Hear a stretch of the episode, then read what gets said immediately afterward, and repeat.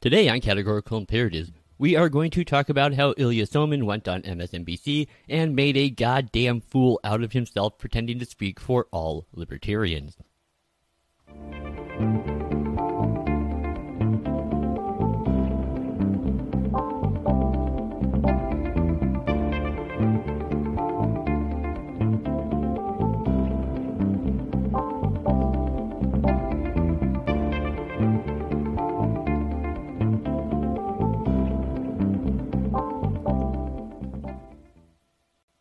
Hey, greetings and welcome back once again to Categorical Imperatives.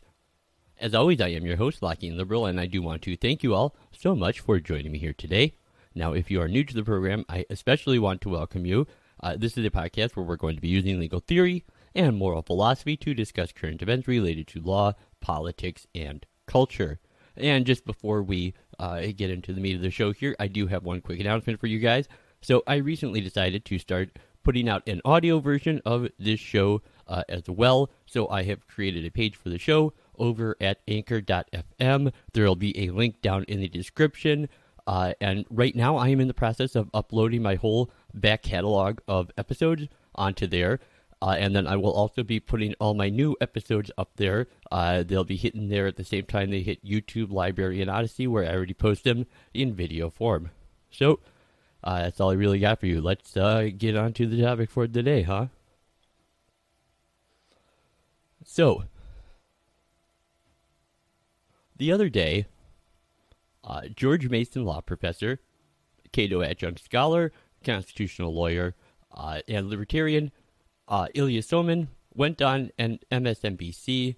Uh, they used him essentially as a shill so that MSNBC could attack Republicans by basically saying, look, even libertarians support vaccine mandates.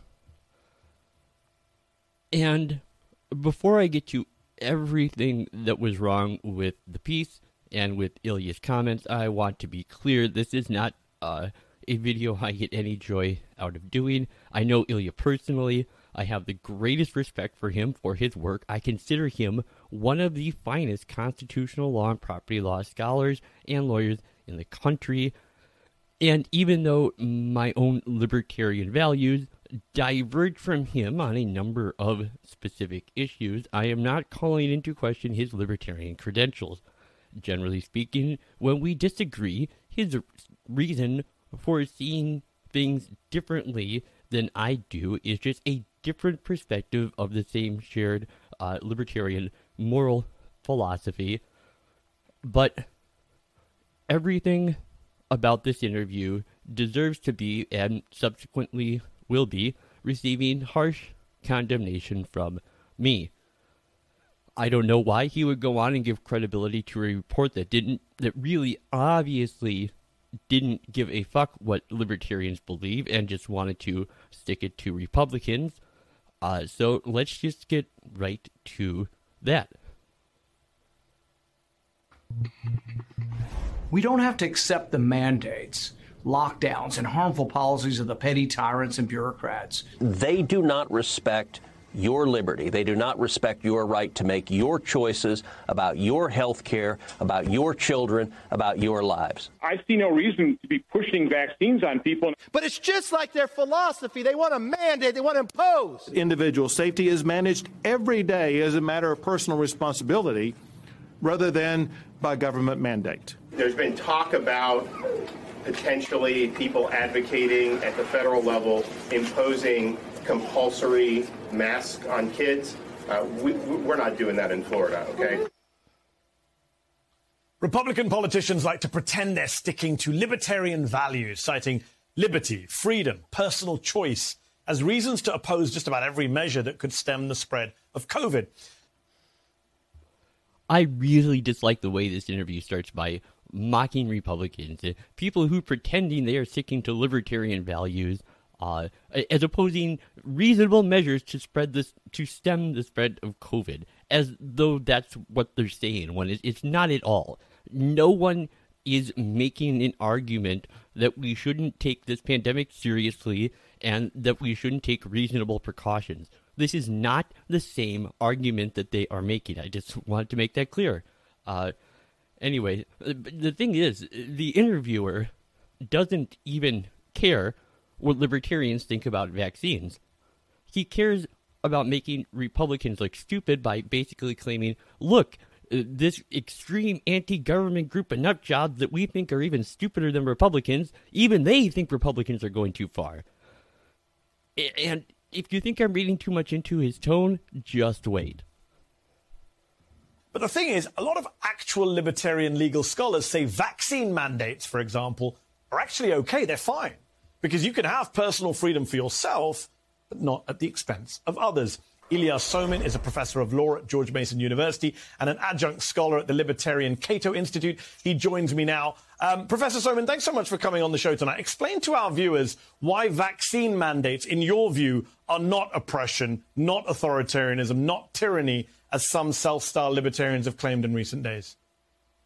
So thank you very much for having me. I think they are a restriction on freedom, but they're a very small one uh, with a very large payoff, not just for the person who gets vaccinated, but for other people they come into contact with as well. And that makes them very different from other infringements on liberty that are either much larger, as in the case of lockdowns, for example, or uh, where there's little or no benefit except possibly a benefit to the individual himself. So I think vaccines, therefore, are a special case where you get a small infringement on freedom, you get the jab, but then you can move on with your life at worst in a day or two. Uh, and on the other hand, there's a big payoff in terms of saving lives, uh, whereas there are other kinds of restrictions on liberty which are much more severe and are very different.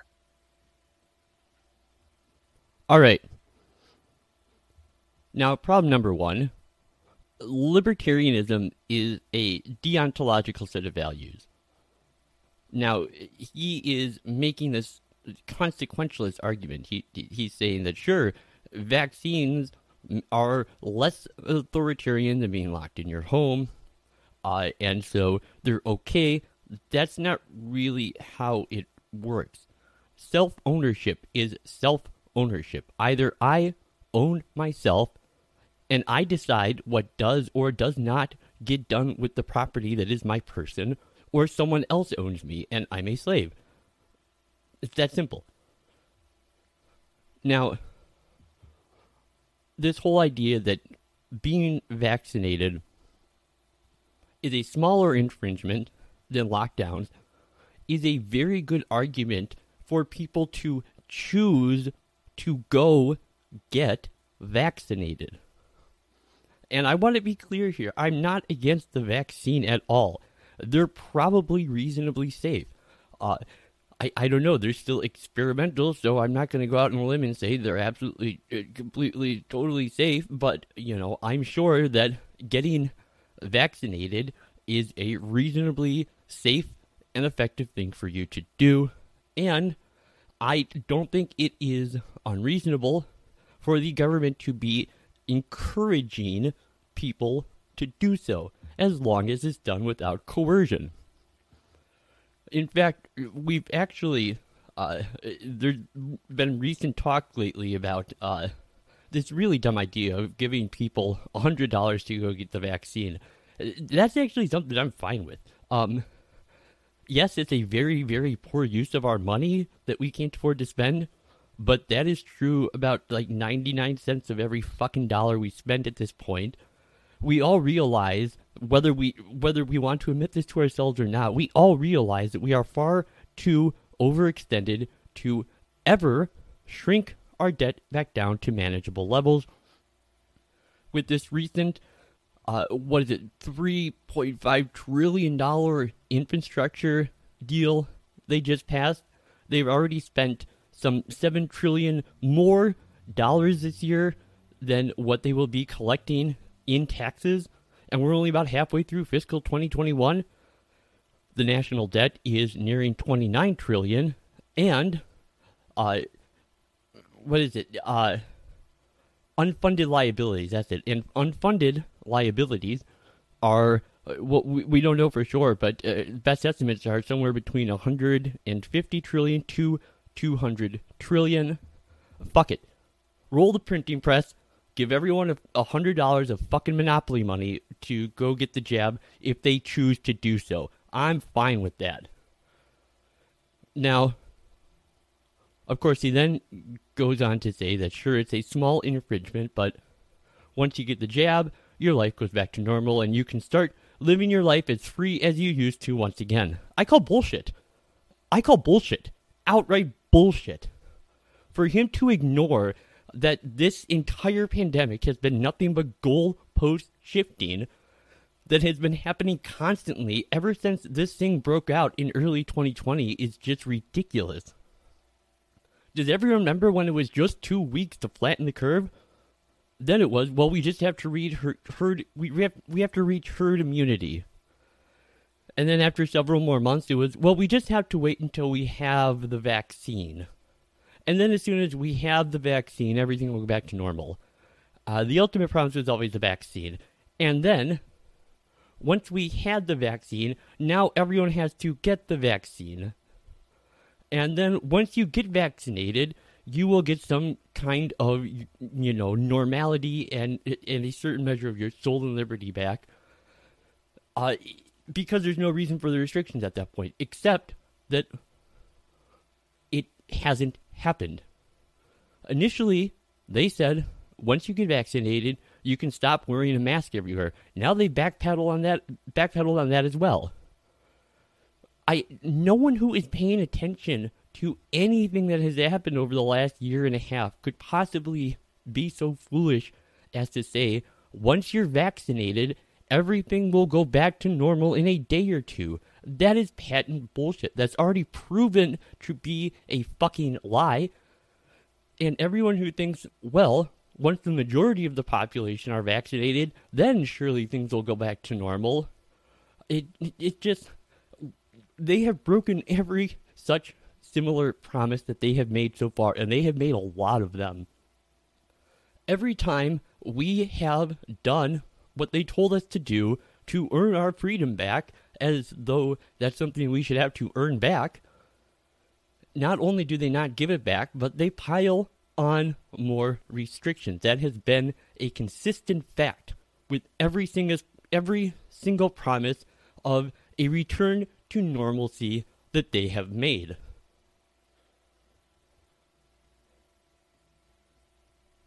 So you've done all the reading. You're a scholar, you're a professor. You've done all the reading, you've done the intellectual heavy lifting. But I do wonder for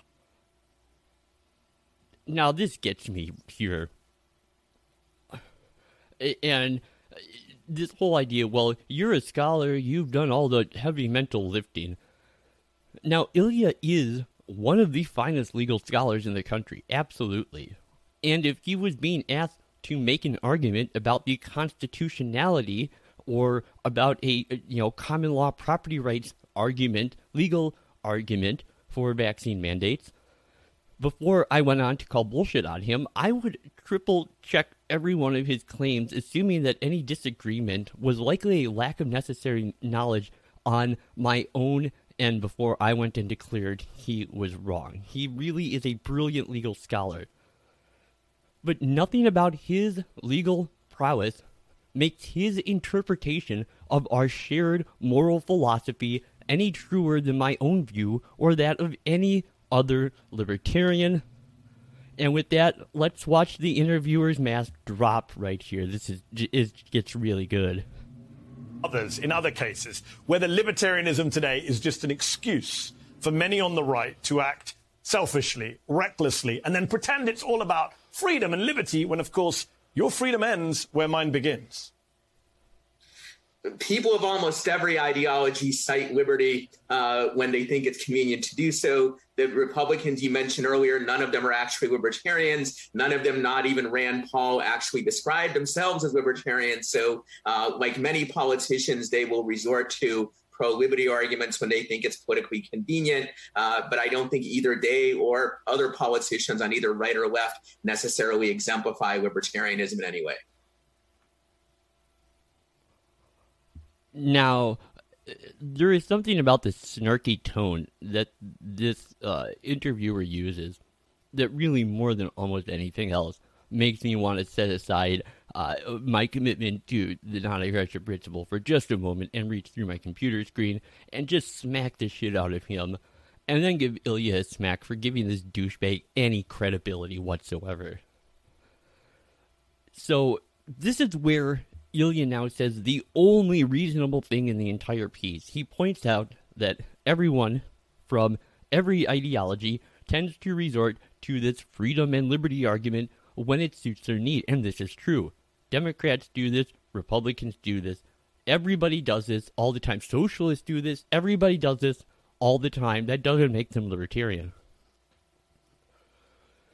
And while uh, he is correct to state that all these people that the interviewer is mocking, uh, Rand Paul, Ted Cruz, Ron DeSantis, that none of these people claim to be libertarian, that they are Republicans, that is what they claim to be, and that is what they are.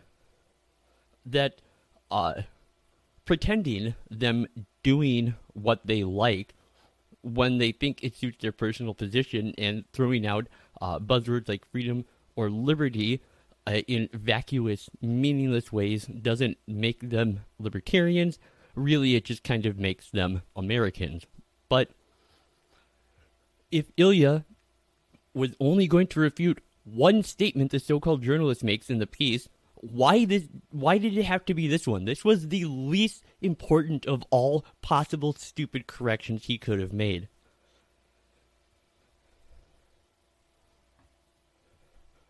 So, um, with that out of the way, uh, I I just I have trouble here because to subject people to involuntary medical treatment, I I see no such point for respectful disagreement over that violation of our most fundamental of all liberties.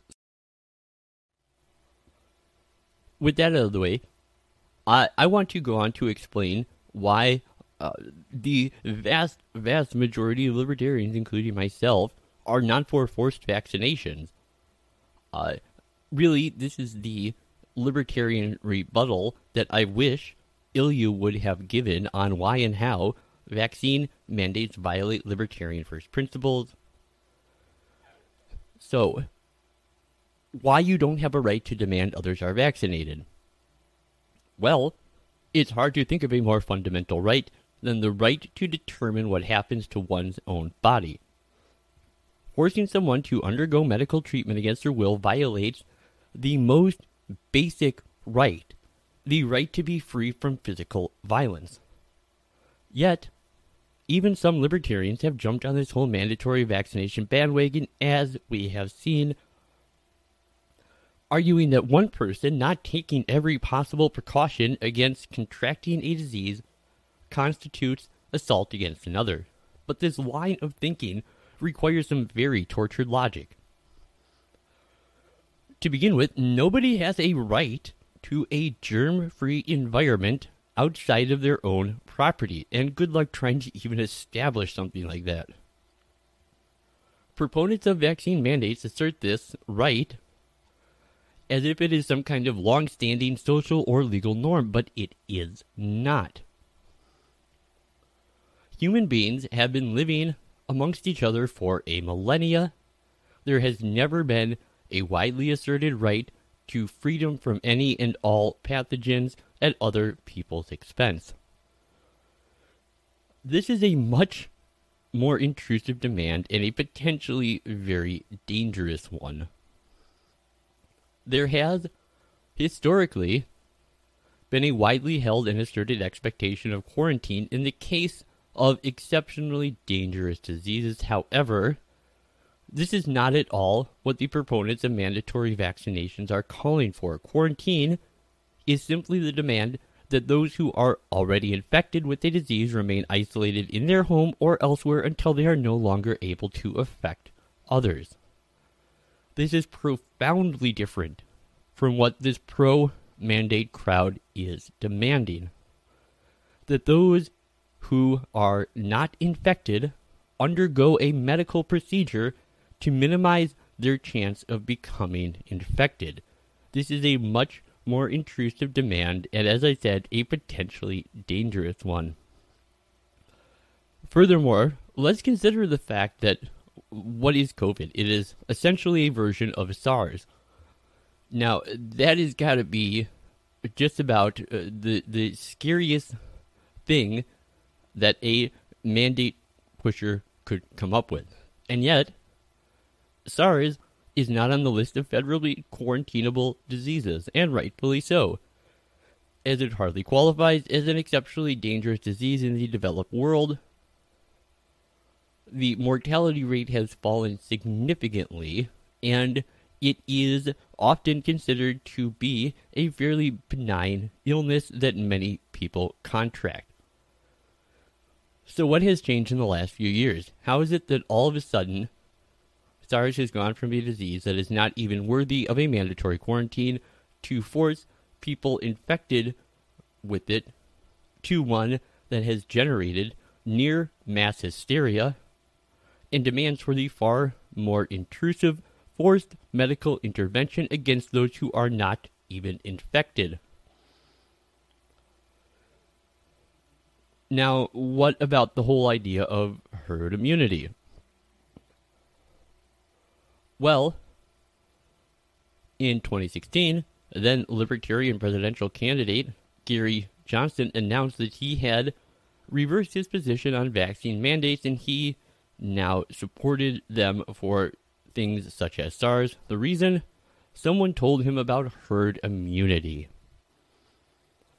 He said, I've come to find out that without mandatory vaccinations, the vaccines that would in fact be issued would not be effective. So, it's dependent that you have mandatory vaccinations so that every child is immune. Otherwise, not everyone will be immune enough even though they receive a vaccine.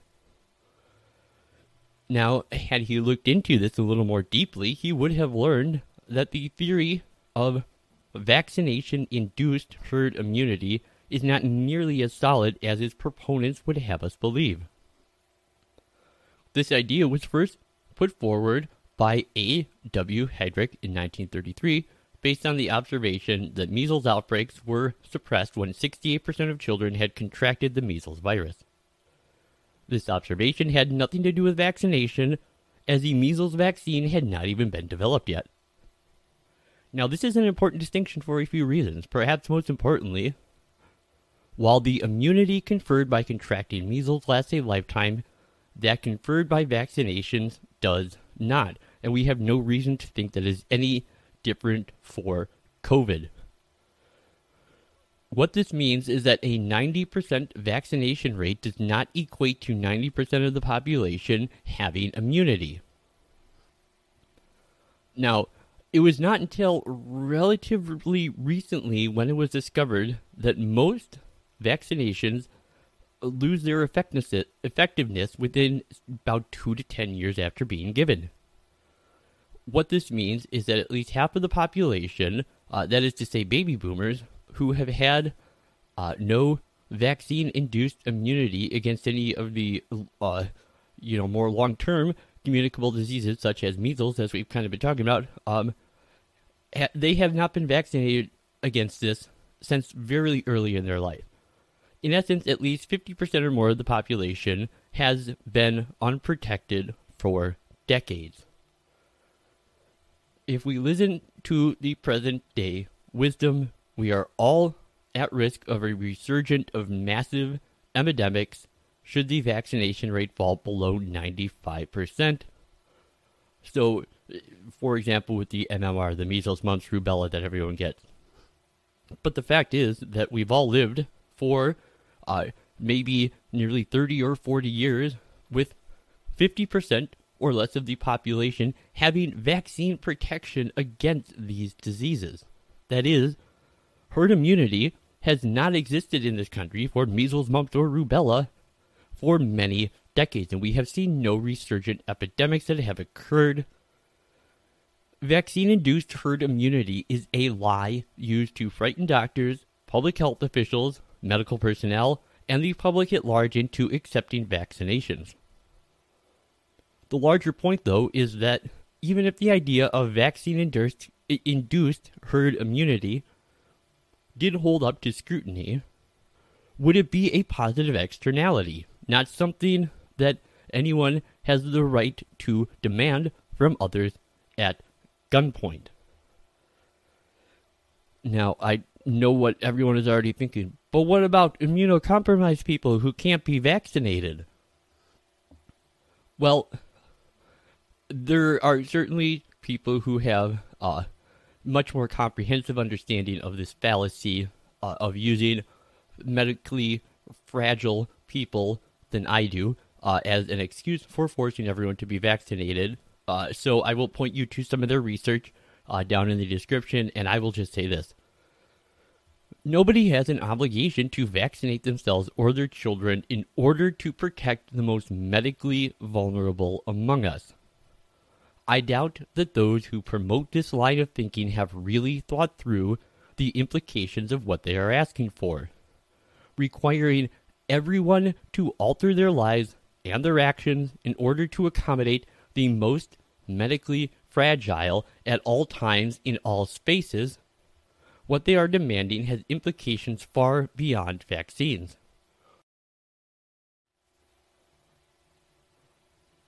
Now, of course, if disease transmission is really what proponents of vaccine mandates are worried about, then they should also demand that those recently vaccinated with live virus vaccines not be allowed in schools or public spaces. And if they aren't demanding this, then one has to wonder whether the transmission of the disease is really their primary concern.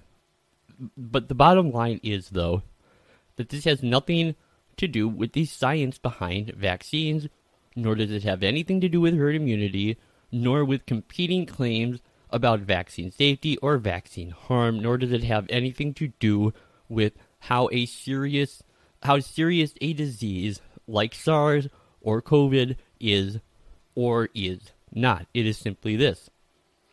You do not have the right to force a medical procedure on another person. This is something that we rightly condemn the worst totalitarians in history for doing. And yes, they did it with more malevolent purposes, but I guarantee you they would have given you an answer about how this was actually beneficial to society, and I bet they probably believe that. Anyways, this is really just a little bit of libertarian thinking 101. You are free to do whatever you wish with what is yours. And other people are not yours. You do not own them. You do not get to make decisions over their bodies and their lives. You may exclude them from your property if you wish, but you may not force them to undergo medical or non medical, for that matter, procedures against their will.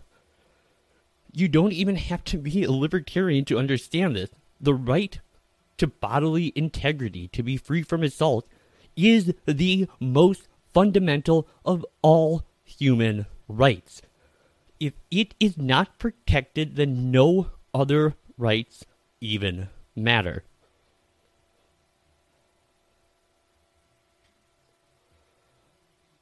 Well, that is going to do it for me here today on Categorical Imperatives. I want to thank you so much for tuning in.